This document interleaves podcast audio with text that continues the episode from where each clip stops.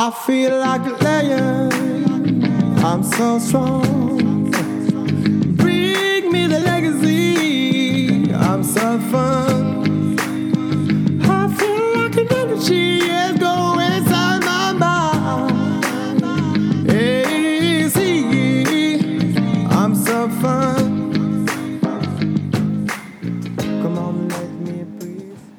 Bienvenidos al podcast La Revolución de las Startups, un espacio para aprender con los fundadores de compañías de tecnología latinoamericanas de construyendo sus espacios hacia resultados extraordinarios. Mi nombre es Camila Baraya y soy la anfitriona de este programa producido por Founderlist.la, plataforma de inversión en startups, y Magma Partners, fondo de inversión con base en Chile, Colombia, Estados Unidos, México y China. Contamos también con el apoyo de Corfo, la agencia del gobierno de Chile, dependiente del Ministerio de Economía, Fomento y Turismo, a cargo de apoyar el emprendimiento, la innovación y la competitividad en el país. El capítulo de hoy fue grabado un par de semanas atrás, pero nada es casualidad. Justo esta semana supimos que la startup en la que trabaja el invitado de hoy, Increase, cerró una ronda de capital de 3 millones de dólares. Como leímos en Pulso Social, un medio digital colombiano que cubre principales noticias de startups en Latinoamérica, Increase informó que la nueva inversión tiene dos objetivos principales. En primer lugar, acelerar la expansión que está teniendo en países como Ecuador, República Dominicana, Uruguay y Perú. Y también lanzar nuevos productos que sigan simplificando y potenciando el cómo las empresas administran, controlan e integran sus flujos de pagos. Entre los clientes de Increase están Latam, Shell, el gobierno de Argentina y varias otras grandes empresas en Latinoamérica. ¿Y por qué invitamos a Pablo Crossi, el CMO de Increase, o sea, el gerente de marketing de esta startup? Tiene una historia bien interesante que ustedes mismos van a ir escuchando a medida que avanza el podcast. Pero, por ejemplo, fue gerente varios años de marketing de Fox Latinoamérica. Y con los fundadores de Increase, Sebastián Cárdenas y Matías Dulier, se conocieron compartiendo mesa en Guaira, aceleradora Telefónica. Los detalles de esta historia vienen a continuación. ¿Qué se van a encontrar en este episodio? Primero, ¿cuál es el problema que soluciona Increase? ¿Cómo encontraron la solución? ¿Cómo empezaron? ¿Cómo consiguieron sus primeros clientes siendo un negocio B2B? ¿Qué obstáculos encontraron en etapa temprana? ¿Qué factores desencadenaron la popularidad de Increase para que alcanzara 23.000 usuarios de la plataforma? Esto hace un par de semanas atrás, ahora deben tener más. Otro tema es cómo aparecer en prensa. Pablo tiene bastante experiencia liderando equipos de marketing y trabajó también en medios de comunicación. Otros temas que vamos a hablar son cómo conseguir inversión, algunos consejos puntuales para seleccionar los inversionistas y también vamos a entrar en la parte más de desarrollo personal y cultura organizacional de una startup, cómo en Increase manejan su cultura, cómo la trabajan, qué tipo de metodologías utilizan, qué han aprendido al ser acelerados por Google y otros detalles que se los dejo para que se queden acompañándonos hasta el final. Empecemos. Pablo, bienvenido. Hola Camila, muchas gracias. ¿Cómo estás? Bien, muchas gracias. Muy contentos de estar conversando. Eres la primera persona argentina a la que entrevistamos. Bueno, no sé si eso es una buena noticia o una mala noticia, pero me alegra que sea. Bueno, cuéntanos, Pablo, ¿qué es Increase? Bueno, Increase es una empresa que tiene como misión potenciar a comercios, negocios y grandes empresas de toda Latinoamérica. Em, ¿Cómo lo hacemos? A través de diferentes productos. Hoy tenemos nuestro primer producto fuerte que es Increase Card, que es una plataforma que permite a comercios y negocios gestionar de manera transparente todo el flujo y todas las ventas que tienen con tarjeta de crédito.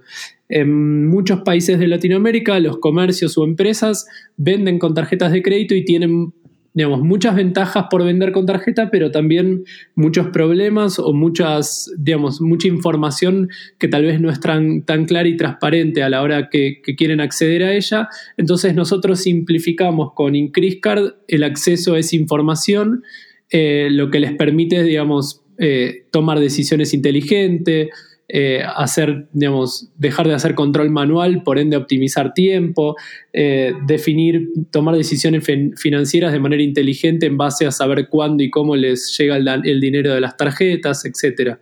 Em, ese, como te comentaba, es nuestro primer producto y como bien mencionabas, tenemos en la Argentina ya 23.000 suscripciones, así que, em, bueno, ese, es como el primer paso em, y luego estamos trabajando y desarrollando toda una familia de productos eh, complementaria y que, que van a hacer que potencien más, digamos, a todos estos comercios y empresas de Latinoamérica. Genial, entonces, ¿cómo empezó todo? ¿Cómo identificaron que esto podía ser una buena idea de negocio? La empresa, un poco como vos mencionabas, nació en el 2014, la fundaron Sebastián Cadenas y Matías Dublier. Los dos tenían eh, diferentes comercios y de alguna manera detectaron se conocieron por otro motivo en, un concurso y conversando detectaron que los dos tenían este problema. Digamos, no, sabían exactamente, tenían ventas con tarjeta y no sabían exactamente cuándo ni cómo les iba a llegar el dinero, no sabían exactamente cuál era el monto por impuestos, no sabían si, si o no podían ver claramente si tenían rechazos y contracargos y entonces tomar acciones a partir de eso, etc.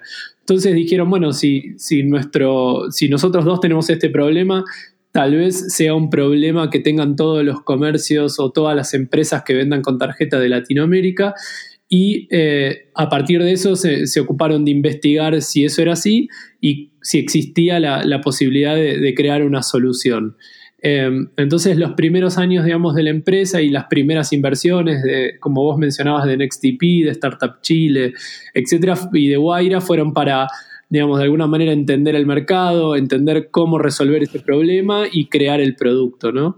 Em, esa es un poquito la historia y a partir de ahí, bueno, una vez creado y lanzado el producto hace dos años, eh, empezamos en la etapa de, em, de, de crecer exponencialmente, digamos. Ok, vamos a hacer una parada ahí para devolvernos en ese, cuando tú hablas de validación. ¿Cómo cuando ellos se hicieron esta, esta hipótesis de que, eh, más bien una pregunta de, ¿será que este problema lo tienen otros comercios? ¿Cómo lo validaron? ¿Cómo validaron que efectivamente era un problema que muchos comercios tenían?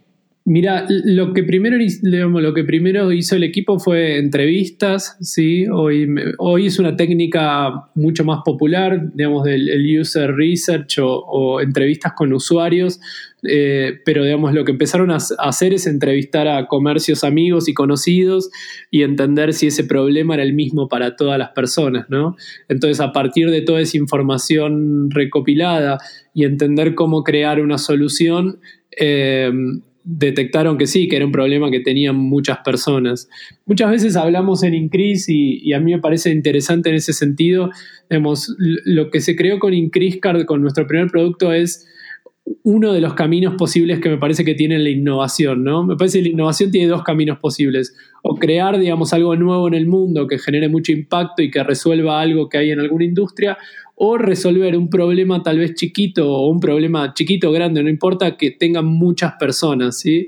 Eh, me parece que los chicos cuando crearon Increase, digamos, de alguna manera eh, se enfocaron en eso, ¿no? Un problema que tal vez no era gigante, es decir, no, no, no transformaron, no sé cómo hizo Uber eh, o Netflix, una industria por completo, sino atacaron un problema bien concreto que tenía mucho impacto en la vida diaria de muchas personas y a partir de eso, digo, innovaron creando una solución que, que ayudaba muchísimo y potenciaba muchísimo a estos comercios y empresas.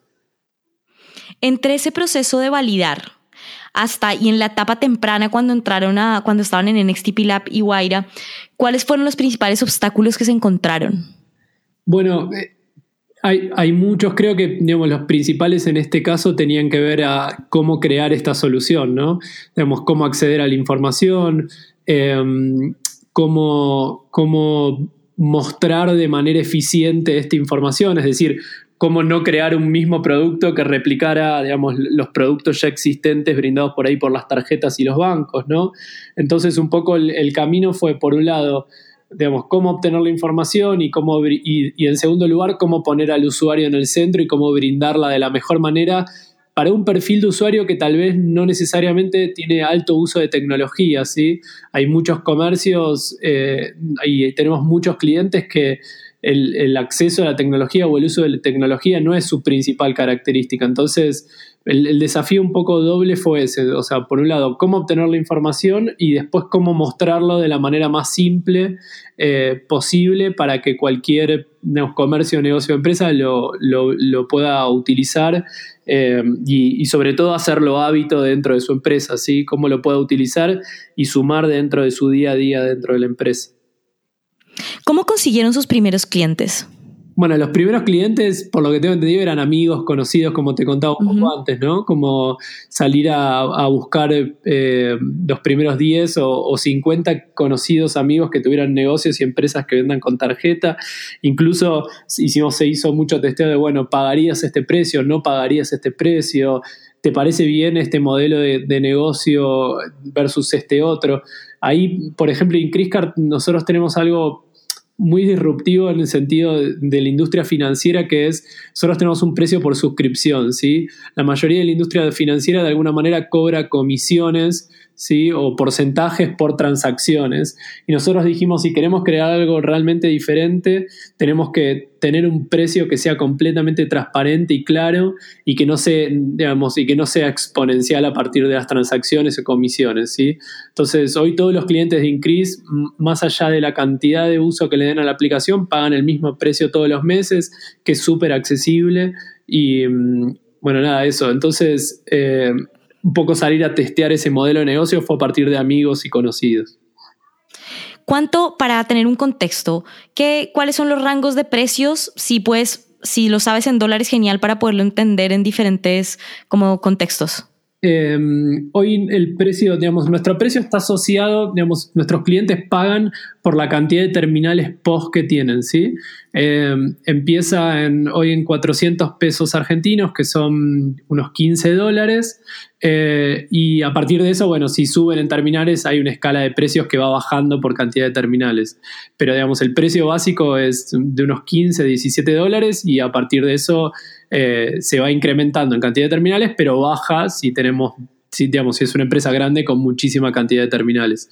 Em, en general, en grandes empresas hay un trabajo mucho más customizado porque, digamos, las empresas a veces tienen cientos de terminales. Además, podemos complementar el servicio con otros productos. Como te contaba, estamos desarrollando otros productos. Entonces, por ejemplo, tenemos uno que se llama Increase Conciliación, que lo que hace es conciliar información de diferentes puntos financieros de la empresa. Entonces, eh, muchos clientes grandes, digamos, nos contratan a partir de este segundo producto que tenemos. Entonces ahí, digamos, ya son presupuestos customizados eh, para cada empresa, ¿sí?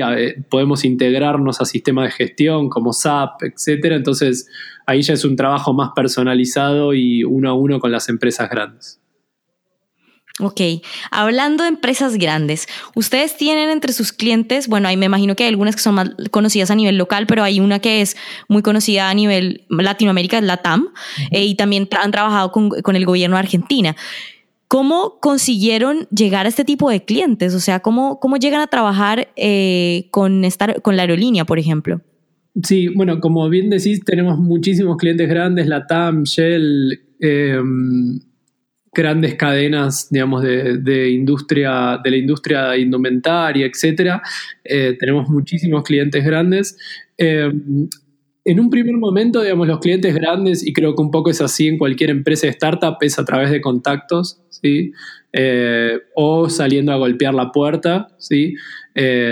no espere ningún emprendedor que proactivamente una empresa, por lo menos en una primera etapa, ¿no? En una empresa grande vaya a golpear la puerta de uno, de la oficina de uno, y dice, hola, soy la TAM, vengo a contratar este super producto.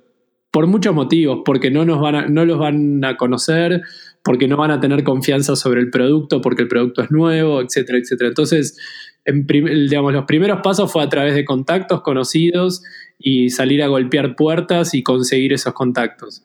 Eh, hoy en día, que ya tenemos 23.000 suscriptores, que ya tenemos muchas credenciales de clientes grandes, etcétera, sí nos pasa, digamos, que todas las semanas nos llega el contacto de alguna empresa grande interesada en conocer el producto. Eh, pero, pero en una primera etapa eso no pasaba. Ahora, claro, que la gente te conozca lleva un tiempo. ¿Cuáles crees tú ahora que estás en la parte de marketing que fueron como los factores que desencadenaron la popularidad en Cris? Eh, hay, muchos. Em, hay muchos. Eh, creo que digamos, hay, dos o tres claves. Digamos. En primer lugar, digamos, tenemos una filosofía interna dentro de INCRIS de intentar ayudar em, y estar o, estar presentes en la mayoría de los lugares a los que nos invitan, digamos. Entonces, eh, hay mucho tiempo invertido el equipo en eventos, en prensa, en en entrevistas como esta, etcétera. Es muy raro que digamos que no a alguien, todo lo contrario, digamos, siempre estamos intentando ayudar, colaborar, participar, etcétera. Entonces hay todo un trabajo como de, evangelización y posicionamiento. Primero, uno a uno, personalmente, digamos, de cada uno de los, de los líderes de equipos de, dentro de Increase.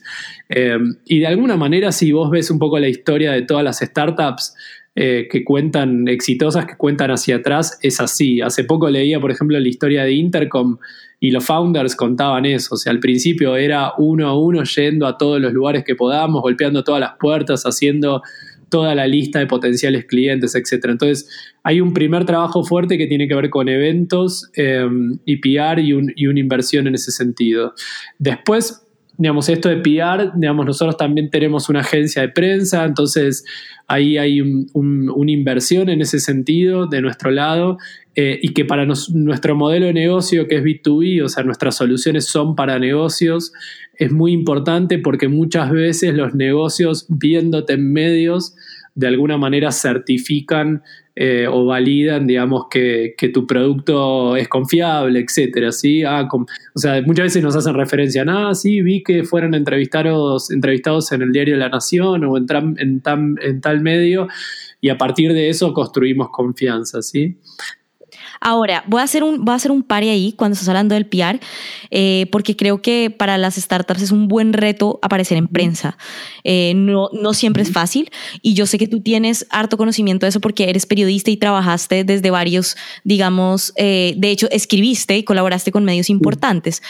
¿Qué ¿Qué crees que es clave entender cuando tú estás a cargo de generar una estrategia de PR in-house? ¿Qué crees que es clave entender para poder realmente generar apariciones en prensa? digamos, lo primero sería entender el, digamos, si tu modelo de negocio realmente lo necesita o no. Eh, eso sería la primera pregunta que yo me haría. O sea, mi modelo de negocio, no sé, por ejemplo, yo antes tenía una agencia de, una agencia digital, una empresa que era una agencia de marketing digital y tal vez ese modelo de negocio no lo requería tanto y los clientes llegaban a través de referidos, a través de posicionamiento en nuestras redes sociales, etc. Entonces, la primera pregunta tal vez es si el modelo de negocio lo necesito o no. Lo segundo es em, si tenemos los recursos, obviamente, para hacerlo o no. Eh, y si no los tenemos, bueno, si internamente hay alguien que lo puede resolver. Y lo tercero y por ahí lo más importante es definir el objetivo, ¿sí? Tal vez ese objetivo puede ir cambiando mes a mes o cubo, a cubo o semestre a semestre, pero debemos entender por qué voy a hacer prensa y qué quiero lograr o qué quiero alcanzar a través de la prensa. Y por ahí lo último, digamos, una vez definido el objetivo, supongamos que es, bueno, quiero que mi empresa se posicione como empresa líder fintech para alcanzar una nueva ronda de inversión, ¿sí? Bueno, a partir de eso después es qué valor, digamos, le voy a aportar a un periodista para que ese periodista me publique en su medio, ¿sí? O sea, qué, qué valor agregado le voy a dar o qué valor le voy a dar desde mi contenido para que un periodista publique mi noticia o mi comunicado en un medio. Eh, digamos, no, pensarlo, o sea, por ahí bajar el ego en ese sentido y no pensar que necesariamente nuestras novedades o noticias son interesantes o son importantes para los medios. ¿sí? En cambio, si lo pensamos al revés y ponemos en el centro al periodista, eh, vamos a crear un contenido que seguramente le aporte mucho más valor. Em, por ejemplo, ahora en Buenos Aires se dio la obligatoriedad de vender, que todos los comercios tienen que vender con al menos tarjeta de débito. ¿sí? Entonces, nosotros salimos a crear contenidos con eh, ventajas, digamos, o beneficios de por qué los comercios tienen que vender con, con, débito y qué beneficios les da vender con débito. Entonces, muchos medios levantaron esa nota porque le estábamos aportando valor agregado y estábamos creando un contenido de valor para la audiencia de ese medio. No sé si Claro, tiene que ver la coyuntura ahí. Súper importante estar en, saber cómo subirse a lo que es noticia, no, no querer solamente imponer y parecer, digamos que simplemente eh, como muy autorreferente, ¿no? Que también es un, es un error que se comete a veces por el afán de que te Exacto. Después, con el paso del tiempo, digamos, se van construyendo relaciones con periodistas, entonces sí, tal vez una vez que la relación está construida o que un periodista ya empezó a contar la historia de tu empresa, sí, luego a veces pasa que, bueno, entonces ese periodista, cada, cada, vez que la empresa da un hito importante o alcanza un hito importante, eh, va a prestar atención y va a comunicar las novedades, pero... Eh, no sé, por ejemplo, cuando nosotros fuimos acelerados por Google, la noticia no fue en algunos casos sí, algunos periodistas levantaron Increase es acelerado por Google, pero si no en otros casos fue al revés, fue Google pone foco en Latinoamérica, eh, digamos, invirtiendo en startups y acelerando startups como Increase, etcétera, etcétera, ¿sí? Entonces ahí se convirtió esa novedad noticiable para ellos. Eh, hablemos de eso, hablemos del tema de la aceleración de Google. Tú entraste como gerente, bueno, eh, para los que estén escuchando, me estaba contando Pablo que él compartía mesa en Guaira junto a los fundadores de Increase. ¿En ese momento tú tenías una startup también? No, en ese momento yo era, digamos, tenía un rol parecido al de Increase ahora, por ahí más enfocado en contenidos en Red Innova, que es un evento de tecnología muy importante en Buenos Aires. Eh, estaba liderando la creación de un blog, toda la comunicación y el marketing de ese evento, la organización del evento, etc. Eh, pero estábamos en Guaira también, así que compartíamos ahí espacio y la mesa, así que bueno, vi a Incris nacer este, o, desde los orígenes, digamos, así que bueno, eso éramos compañeros ahí del espacio. Ok, excelente. Entonces, ustedes vienes a entrar en el 2017 antes de que recibieran eh, la noticia de ser acelerados por Google. Cuando entraste, ¿qué retos recibiste? Bueno, había muchos retos desde el área de marketing, muy divertidos para mí, porque bueno, era de alguna manera como se había, digamos, a nivel marketing, y, lo cual es lógico y a muchas startups les pasan, les pasa esto, ¿sí? muchas veces las startups eh, se focalizan en una primera etapa en el producto, en como bien vos decías, en conseguir los primeros clientes, en vender, en la tecnología, eh, en el customer success, etc. Y el marketing muchas veces queda un poquito más relegado por múltiples motivos, porque no hay recursos, porque no hay budget de marketing, etc. Entonces, eh, si bien había avanzado, digamos, había otras personas que habían liderado el equipo y se había avanzado, em, había todavía mucho por hacer, eh, así que de alguna manera fue como empezar a organizar y sistematizar un montón de cosas desde el branding, desde el website, desde la comunicación en redes sociales, desde el PR, digamos, desde el 360 de, de todo el área de marketing. Esa fue una primera etapa, digamos, los primeros seis meses y una vez como sentadas esas bases de, la marca, de la comunicación, del PR, del, website que funcione bien y sea responsive y funcione bien en mobile, etc. Eh, sentadas esas bases, ahora este año estamos sí mucho más enfocados en performance y en conseguir eh, exponencialmente cantidad de leads y generar, digamos, la demanda necesaria para el crecimiento exponencial de la empresa. Genial. tomemos ese, ese, ese, tema, el crecimiento exponencial de la empresa. Ustedes tienen 23 mil clientes. ¿Cómo, ¿Cómo llegaron a ese nivel? O sea, ¿cuáles han sido los principales canales de marketing digitales y offline que les han permitido llegar a esa cantidad de suscriptores? Bien, Mira, desde marketing, nosotros hay algo importante en ese sentido, digamos, tenemos dos canales de crecimiento. El primero es el marketing, el marketing interno más digamos, el equipo de venta interna, eh, ese es un canal de crecimiento y de ventas y de adquisición de clientes, y el otro canal, porque somos un negocio B2B, es a través de partners. Em, nos venden las principales telcos y los principales bancos de toda la Argentina, entonces el otro canal comercial es a través de ellos.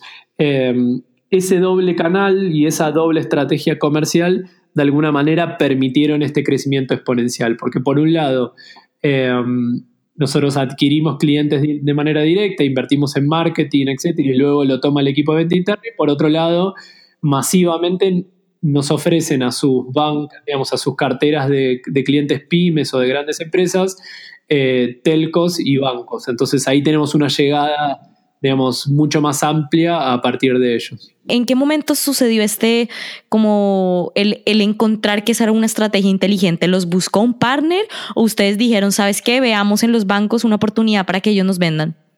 Es parte de un proceso, pero digamos, la primera, el primero es... Em, el primero, digamos, nosotros, como, como vos contabas, fuimos acelerados por Guaira, entonces Guaira es parte del grupo Telefónica, entonces el grupo Telefónica a las empresas que van creciendo y que les ven mucho potencial, luego, luego obviamente intentan hacer negocios, ¿no? Y, y que crezcan esas empresas. Entonces un primer partner fuerte fue el grupo Telefónica, que digamos, enseguida se vio interesado en, poder hacer negocios con nosotros y vender masivamente a su, a su cartera de clientes pyme em, y de grandes, digamos, a su cartera de clientes de empresas eh, nuestro producto. A partir de eso, digamos, creamos también el área de partners y ahí también es, es un ida y vuelta. Nosotros también tenemos a muchos bancos que son inversores de Increase, entonces los bancos también interesadísimos en hacer negocios con nosotros y vender nuestro producto. Creo que por ahí la clave para, como sugerencia también en, a, emprendedores es encontrar inversores que no solo sean inversores eh, a nivel capital, sino que sean aliados estratégicos, ¿sí? Eh, no estar enfocados en el dinero nada más a la hora de buscar inversión, sino buscar eh, inversores estratégicos que quieran no solo invertir dinero y, y, el día de mañana sacar un rédito sobre eso, sino hacer crecer nuestro negocio en el día a día, ¿sí? Entonces ahí las oportunidades y los canales van a aparecer solos, me parece. Sí, y ahorita que tocas el tema de los inversionistas, eh, que realmente también, eh, hablando de, de Founderlist, pues es un tema que, que de hecho, o sea, es, está, es un core topic para nosotros, es un tema central, el tema del capital inteligente, que no es que solamente te pongan, como tú decías, dinero, sino que te pongan contactos, te pongan conocimiento técnico, visión estratégica, etcétera. Entonces, cuéntanos un poquito cómo fue el historial de financiamiento de Increase. Bueno, un poco como vos mencionabas, eh, bueno, primero una, una primera inversión inicial, digamos, de, familiares, amigos y el equipo. Luego entró como inversor NextTP y Startup Chile. Luego una, digamos, entró Guaira eh, para poder desarrollar el producto, etc. Eh, luego una ronda semilla un poquito más grande con inversores privados. Y ahora estamos cerrando nuestra serie A Em, habiendo ya alcanzado igual hace más de un año break-even, pero estamos cerrando una serie A para, como bien vos contabas, todavía crecer todavía mucho más fuerte en Argentina, desarrollar nuevos productos y expandirnos a otros países de Latinoamérica. Esos inversionistas privados levantaron como 600 mil dólares, si no estoy mal, ¿no? Eh, creo que eso lo vi en la web. todo el historial hasta ahora, desde cero hasta el día de hoy. Ok, ¿y cómo los encontraron a esos inversionistas? Bueno, ahí fue, digamos, mucho trabajo, ahí el líder, digamos, de, todo lo que tiene que ver con inversiones es Sebastián Cadena, Roseo. Eh, ahí hay un mix de, inversiones, digamos, como, como te contaba, hay inversores, inversores que son bancos, eh, está CASEC como inversión, digamos que es un fondo de inversión importante de, la Argentina y que tiene un, portfolio de toda Latinoamérica muy importante. Eh, hay algunas empresas, inversores privados, particulares, etc. Eh, ahí un poco, digamos, es un trabajo entre networking, es un trabajo de tomar, digamos, las posibilidades y la red de contactos de los inversores anteriores. ¿sí? Tanto Wire, NXTP, etcétera, tiene una red de contactos muy interesante y que siempre a cada ronda intentan aportar valor en ese sentido. Después está todo este trabajo de relacionamiento y presencia en eventos, etcétera, y, de, digamos, de alguna manera, o sea, cualquier emprendedor tiene que profundamente meterse eh, a generar networking en la industria en la que está trabajando, ¿sí? Los dos founders de Increase, desde que empezó la empresa, están construyendo día a día relaciones dentro de la industria fintech, bancos, etcétera, desde el día cero y es una tarea casi diaria eh, nutrirse y, alimentar esa red de contactos. Eh, si, se ponen a emprender y de alguna manera se quedan aislados y encerrados en el producto y creen que ese producto mágicamente va a impactar a miles de personas porque es tan es fabuloso el producto, etcétera, etcétera, es una idea un poco romántica del emprendedurismo y que creo que no está casi en la historia de ninguna empresa. Entonces, eh, un poco eso, o sea, es salir a crear redes de contactos eh, y aprovechar, digamos, las etapas en las que uno va pasando, los inversores que ya fueron entrando.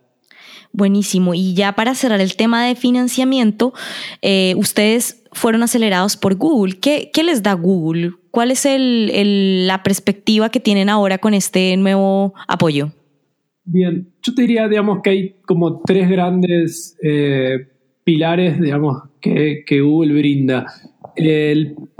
a nivel inversión, es una inversión muy chiquita, equity free, que básicamente ellos la consideran para que las personas que viajan, digamos, a San Francisco las tres semanas puedan hacerlo sin ningún problema y sin y pudiendo salir realmente de la diaria, digamos. Eh, explícitamente ellos lo mencionan así. Eh, hablo de la inversión recibida en, el Launchpad Accelerator que fue en San Francisco el año pasado. Ahora además ganamos el Google Demo Day en San Francisco hace menos de un mes y van a entrar como inversores seguramente en nuestra ronda de inversión Serie A que tenemos ahora. Eh, pero no es Google directamente, sino que es un inversor que asistió a ese evento, etcétera, y tiene un fondo de inversión. Entonces, eh, la inversión, digamos, de Google Accelerator, en el caso que queden elegidos, es básicamente para esto que te decía, solventar, digamos, esas semanas de trabajo ahí. Em, creo que lo más importante que Google aporta es conocimiento. ¿sí? Hay mucho que aprendimos en torno a cultura, a metodologías, planificación, etcétera. Lo que aporta muchísimo a Google es en ese sentido, en conocimiento y poder crecer a partir de la experiencia que ellos tienen y las metodologías que ellos usan. Y lo tercero es acceso, sí, a algunas cosas de tecnología, Em, ahora, por ejemplo, conseguimos un dominio que nos interesaba muchísimo porque ellos mundialmente están gestionando un tipo de dominio. Eh, podríamos utilizar varias de sus tecnologías, etcétera, etcétera. Em, pero lo más interesante me parece que va por el lado del conocimiento. Ok, entonces ahora llegamos a eh, ese punto que tú dijiste de la cultura y el conocimiento. Eh, veamos que Google, yo creo que para muchos cuando uno escucha de Google y cuando ve las películas, como que también se han encargado de, como de, crear un imaginario súper fuerte respecto a la cultura dentro de Google a cómo funcionan los equipos, cómo son las super oficinas. Ustedes que han estado ahí, ¿qué han aprendido de la cultura de trabajo de ellos? Bueno, muchísimo en ese sentido. Em, como te contaba, bueno, en ese sentido, digamos, estamos 100% alineados sin Chris y Google. Para nosotros la cultura interna de la compañía es un pilar. Invertimos mucho tiempo en ese sentido, invertimos mucho esfuerzo, muchos recursos, mucho foco de todos los líderes de equipo y de cada una de las personas del equipo de Increase. ¿sí? Eh, en Google, digamos, detectamos dos grandes cosas. Como te contaba, la primera es metodologías. Eh, ellos ¿Como cuál, por ejemplo? Ellos utilizan, por ejemplo, OKRs, que es una metodología para setear los objetivos y los resultados clave que, a los que quieren llegar. Eh, es una metodología que nosotros adoptamos 100%, ya se, digamos, en diferentes etapas la fuimos adoptando, testeando, mejorando, probando. Ahora la tenemos 100% dentro de nuestra diaria eh, y la vamos mejorando, incluso creemos que en algún momento vamos, queremos armar un grupo de, digamos, de empresas que lo usen y por, poder compartir ese conocimiento. Em, ¿Puedes deletrear el nombre de esa metodología? Eh, o, digamos, OKRS, o sea, OKRs se compone de, objetivos y, key results, ¿sí? Eh, digamos, objetivos y resultados clave, digamos. Entonces, esa metodología propone definir claramente cuáles van a ser los objetivos de tu Q, de tu trimestre, y a partir de eso, a qué resultados tenés que llegar para alcanzar ese objetivo. Em, bueno, eso básicamente. Em, después hay muchas otras metodologías que tienen que ver con formas de liderazgo, digamos, liderar mejor.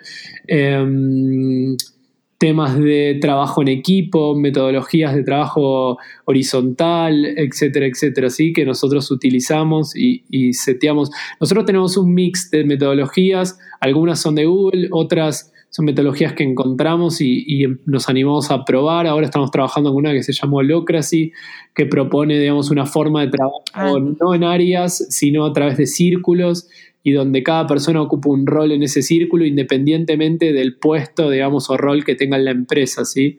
Eh, yo puedo estar dentro, aunque sea líder del área de marketing, puedo estar en un círculo y simplemente ser un colaborador y aportar un poquito de valor con algunas horas semanales.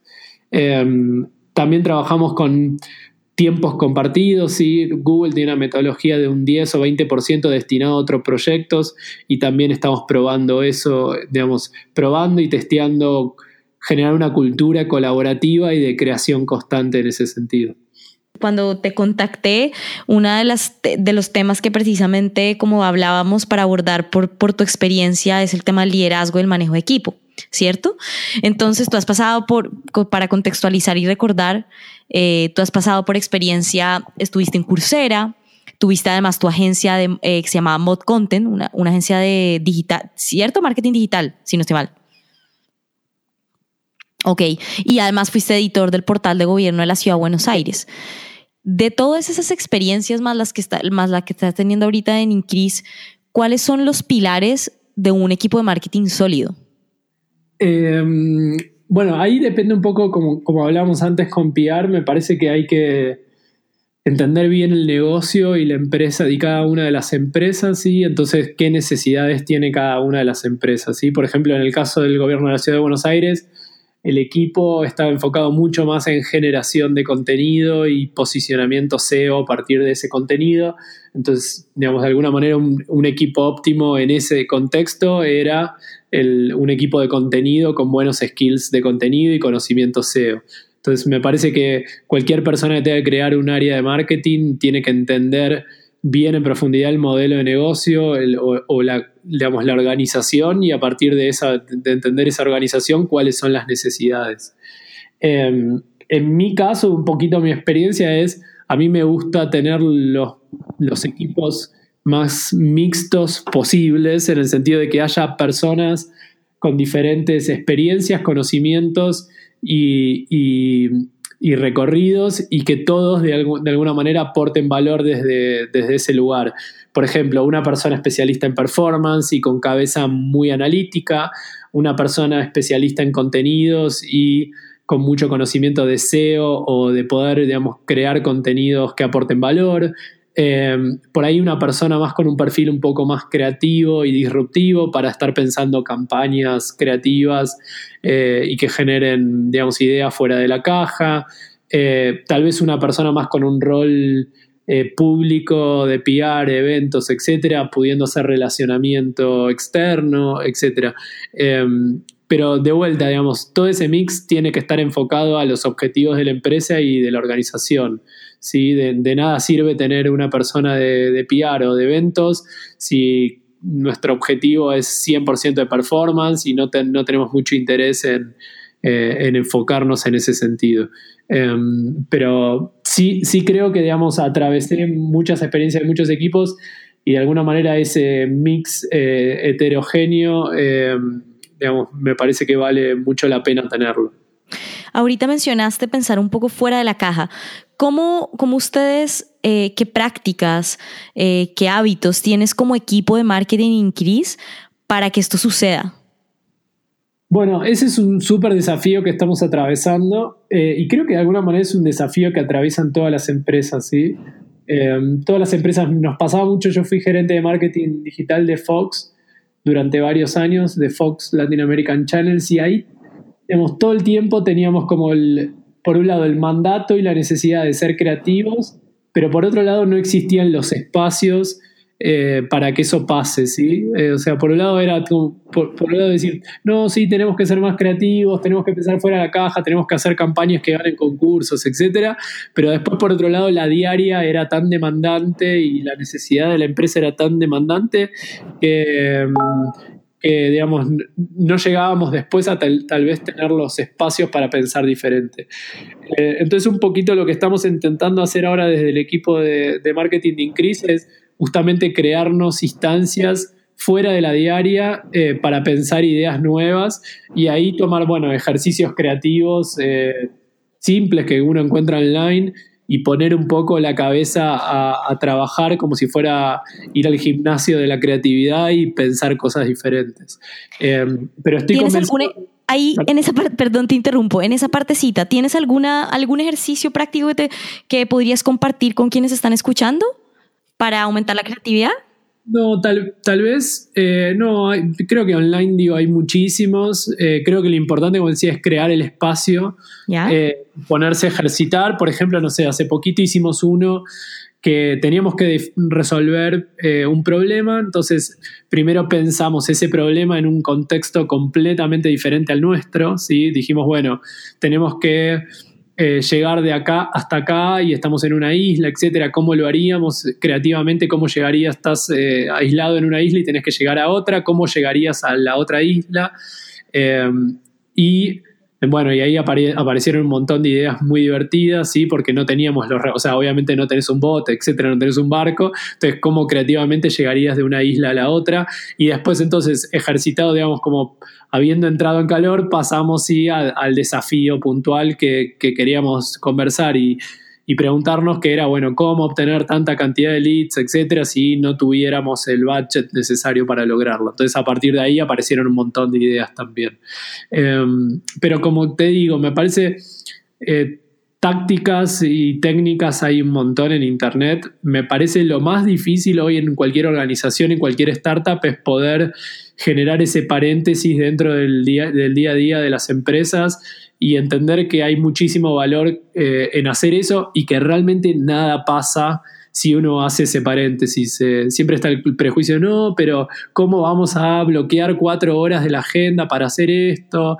Eh, se nos va a explotar los tickets o no sé, o no vamos a poder estar mirando bien las campañas de marketing. No, y es, mentira eh, y es muchísimo más el valor que, uno obtiene y llega si, si puede hacer esos paréntesis para, para pensar estas cosas que son estratégicas.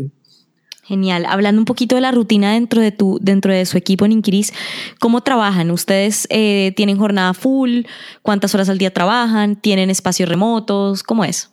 Bueno, ahí hay otra cosa que Incris es muy diferente y, nos enfocamos mucho en crear la empresa en ese sentido. Por ese lado es eh, nosotros tenemos esta metodología de OKRs y trabajamos a partir de esos objetivos. Eh, hay dos días en la semana que sí o sí o intentamos estar todos en la oficina, que son el lunes y el viernes. El lunes porque en general hacemos las reuniones como tácticas de, de la semana y cuáles son los objetivos de la semana. Eso por un lado y por otro lado el viernes porque nosotros tenemos un espacio que se llama La Retro, que es un espacio donde todos nos juntamos eh, en un círculo y hacemos eh, como un cierre de la semana contando dos cosas. Por un lado, cuáles son los aprendizajes de la semana o los errores que cometimos y agradeciéndole a alguien por algo en lo que recibimos ayuda. ¿sí? Eh, eso lo hacemos en círculo, uno a uno va, contando esto. Entonces ahí es importante que estemos todos los viernes y los lunes porque bueno, es la, digamos, el día de planificación de la semana.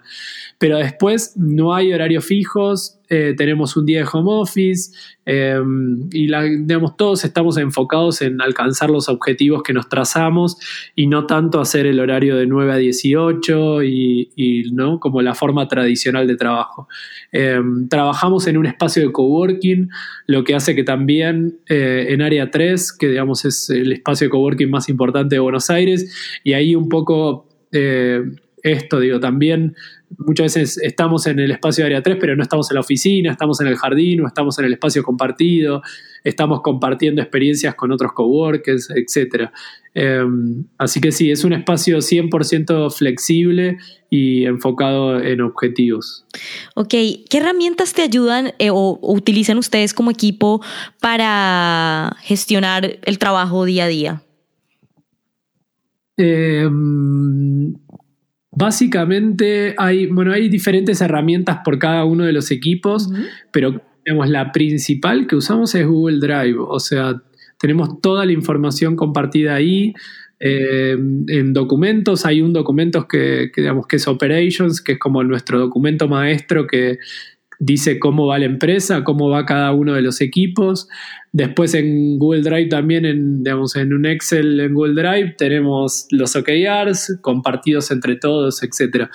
Algo que no te conté y por ahí es importante dentro de Increase y fue uno de los grandes motivos por los cuales yo me sumé dentro de la empresa es, Increase tiene, dijimos, si queremos crear una plataforma y un producto que brinde transparencia en información eh, de las ventas con tarjeta y de todo lo que tenga que ver con finanzas para comercios, internamente tenemos que ser, eh, digamos, lógicos y coherentes y tenemos que tener transparencia interna también. Entonces, dentro de Increase hay transparencia total de la información.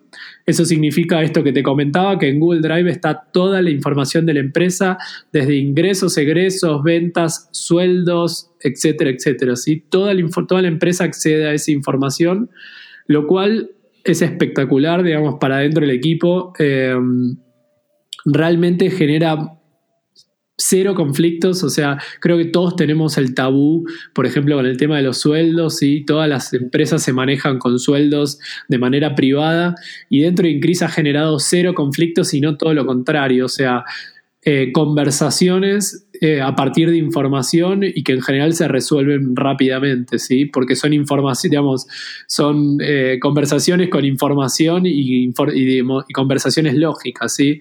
che, no sé, este acaba de entrar y, me y vi en, vi en el, digamos, en el Excel de sueldos que que, gana un poquito más que yo y va a, ser va a tener el mismo rol y las mismas tareas. ¿Es un error? ¿Qué pasó? Y muchas veces hasta fueron errores por ahí. Si una persona, es, no sé, nos pasó con una persona que entró y entró ganando un poquito más que otras dos que, que hacían exactamente lo mismo y fue por error. Entonces se ajustó enseguida el sueldo de los tres y quedó resuelto el conflicto. Em, así que, nada, eso como herramientas, creo que la principal es Google Drive. Después hay otras, digamos, más de por equipo, Zendesk, Trello, em, ¿qué más? Eh, bueno, un montón más, Slack para comunicación interna, etcétera, pero ahí ya es más eh, por equipos. Las, las dos que compartimos todos son Google Drive y Slack como canal de comunicación interna. ¿Y dentro de marketing, por ejemplo, email marketing, aplican ustedes? Sí, claro, bueno, ahí usamos MailChimp. Eh, después, bueno, la otra gran plataforma que, tenemos de gestión es Salesforce, es nuestro CRM, y ahí, bueno, desde el equipo de marketing trabajamos mucho también, y el equipo de ventas y toda la compañía, digamos, trabaja, digamos, Salesforce de alguna manera es el centro de conocimiento de nuestros clientes, entonces toda la gestión, de, digamos, de los clientes pasa por ahí. Em, así que Sí, desde marketing y luego, bueno, ahora estamos explorando algunas, digamos, qué plataforma es la mejor para, de, alguna manera, aglutinar toda la información de todas las campañas que estamos corriendo. Eh, bueno, utilizamos mucho Google Analytics, o sea, todas las herramientas de Google, eh, MailChimp y como te digo, ahora estamos explorando diferentes plataformas y Mixpanel, y HubSpot, etcétera, para ver si hay algún lugar donde vamos a, a recopilar toda la información de todos los esfuerzos de campañas de marketing. Buenísimo. Un poco para, para cerrar y ya cerrando eh, este bloque hablando sobre equipos y esto, me gustaría saber si tú ya haces como un balance de tus últimos cinco años participando volvamos a repetir que tú estuviste, ahorita estás como gerente de marketing de Increase, pero también estuviste liderando otros equipos y además tuviste tu emprendimiento. Entonces, eh, ¿cuáles son, a partir de los errores que cometiste, eh, cuáles son como esos principales aprendizajes que te gustaría compartir para otros emprendedores que tal vez no son necesarios repetirlos y tú puedes aprenderlos de, de cabeza ajena, que en este caso eres tú, tu experiencia?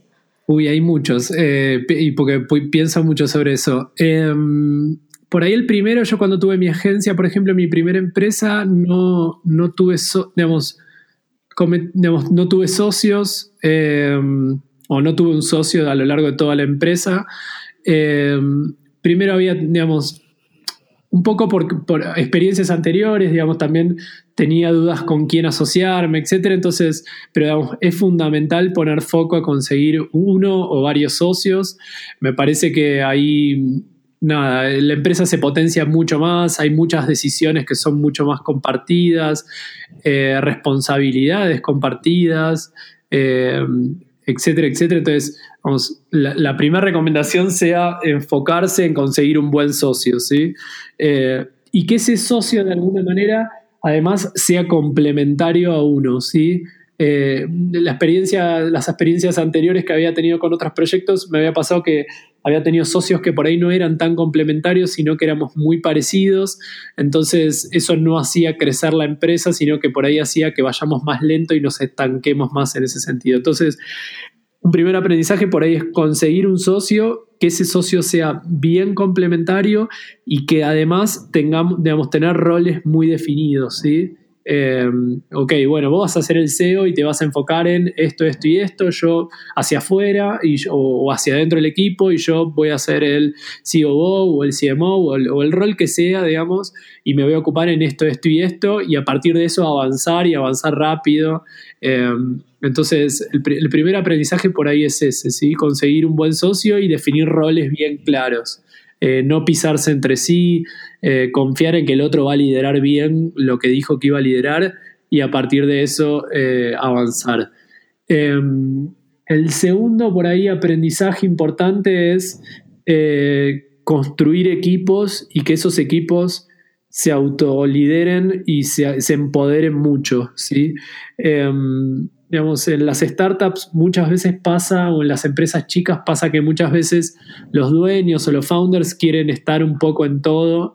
Eh, y me parece que ahí es un, aprendizaje que todavía estoy digamos, atravesando, ¿sí? Pero me parece que cuanto más uno capacita, empodera y permite que los equipos y las personas se autolideren, eh, me parece que la empresa sube, sube hacia arriba automáticamente, ¿sí?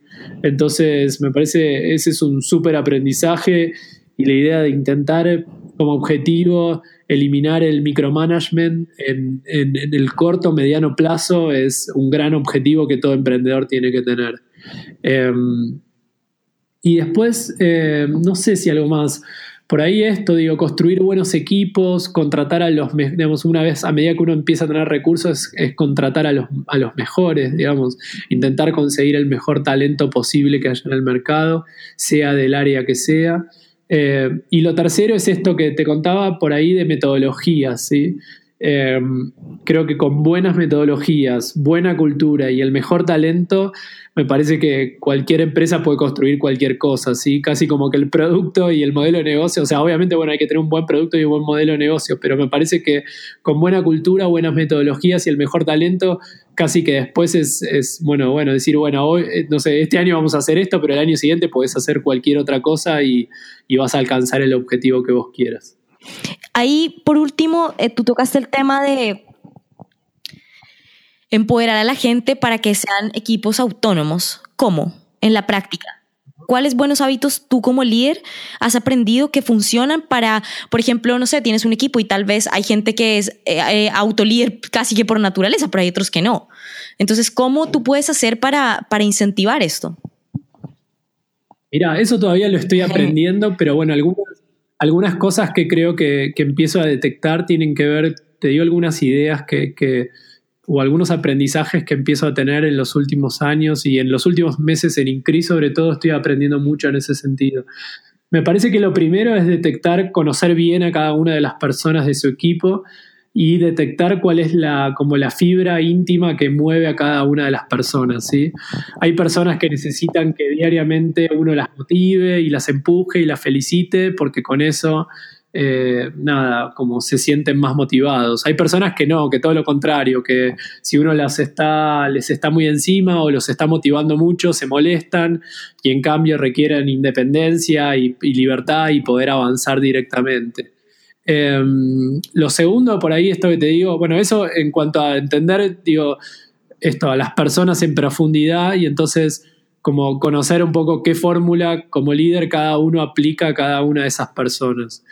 Eh, lo segundo sería un poco esto, dar libertad y, capacidad y espacio de aprendizaje y que si cometemos errores, por ahí no castigarlos y, permitir que todas las personas se equivoquen con libertad y aprendan solas, ¿sí? Eh, parece que es la mejor forma de que una persona crezca y se, empodere, es poder experimentar, equivocarse, eh, digamos, aprender y a partir de eso ir mejorando. Eh, me parece que si uno ahí entra a, castigar o a hacer micromanagement o, censurar ideas, etcétera, me parece que ahí la persona no crece y se queda trabada dentro del problema que está experimentando. Perfecto. Y también me gustaría saber, tú personalmente, porque, o sea, una, una cosa ya viene en liderar a otras personas y otra cosa viene de cómo tú te gestionas a ti mismo. ¿Qué hábitos tienes tú de vida que te apoyan a lograr tus objetivos personales y profesionales? Mira, justo en ese sentido, bueno, hace poquito subí, una, un, subí un artículo en nuestro, digamos, en Incris tenemos un blog de cultura y subí un artículo que de alguna manera eh, cuento esas herramientas eh, yo soy una persona muy organizada y a partir de la organización creo que de alguna manera eh, alcanzo objetivos y optimizo mis tiempos. Pero básicamente creo que tiene que ver con la organización, ¿sí? Organizar bien cada uno de los días, o sea, planificarlos, entender qué voy a estar resolviendo en cada momento, si voy a estar trabajando sobre temas que tienen que ver con la diaria o si temas que tienen que ver con más con cosas estratégicas a mediano y largo plazo. Eh, yo trabajo mucho con Google Calendar, o sea, organizo mis días y, mis prioridades a partir de eso. Eh, y luego también algunas cosas que tienen que ver con hackear la mente de cada uno y automotivarse también, ¿sí? Entonces, bueno, ok, voy a escribir este artículo. ¿Qué, qué, con qué me voy a autopremiar y lo escribo y lo logro y lo cumplo en, tiempo y forma, ¿sí?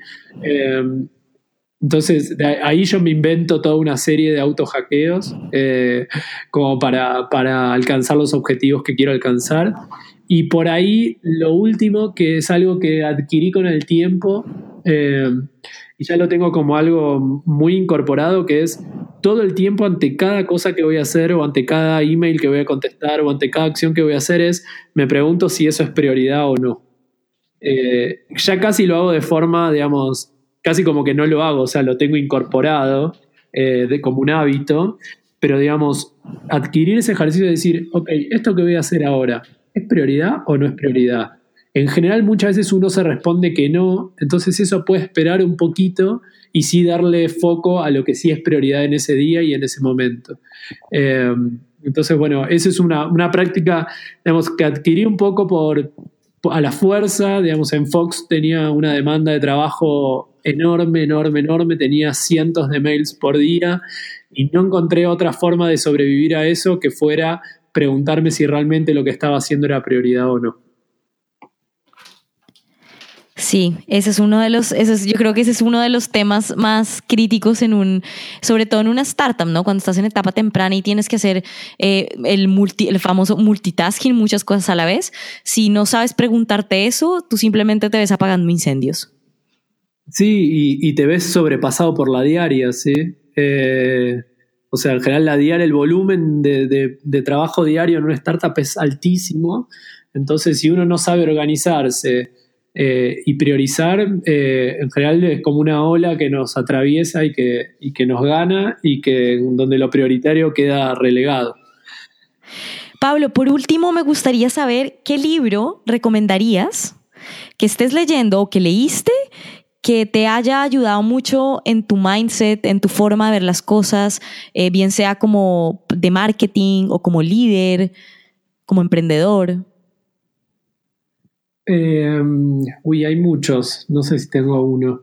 A mí me gusta mucho la literatura, entonces hay muchos libros que tienen que ver con literatura, pero de más de management o de liderazgo, bueno, hay, hay un autor que a mí me gusta muchísimo dentro de marketing que se llama Seth Godin. Eh, es uno de los pocos, es un, digamos, es uno de los primeros vicepresidentes de marketing digital, digamos, que fue, de Yahoo, o sea, que estuvo en los, como en los orígenes de Internet de alguna manera y es uno de los pocos eh, pensadores de marketing que hay hoy en día vivos y que además todo el tiempo están como de alguna manera actualizando su manera de pensar el marketing, ¿sí? Eh, había un libro que él publicó que se llamaba Todos los marketineros somos mentirosos y desarrollaba toda una hipótesis sobre el marketing y la mentira. Y por ejemplo, después sacó una nueva edición donde tachó ese título en la tapa y trabajó todo el tema del storytelling. ¿sí? Entonces, del título decía: Todos los marketineros somos contadores de historias. Eh, recomiendo fervientemente que se suscriban al blog de Seth Godin. Seth envía eh, es una locura, publica un artículo en su blog todos los días y siempre con cierta profundidad, digamos, en el contenido y pensando distintas aristas del marketing. Eh, ¿Puedes, eh, perdón, puedes deletrear por favor el nombre para que la gente lo pueda escribir? Obvio, es S E T H y Godin es G O D I N. Perfecto. Godin. Ok. Sec Godin, ok.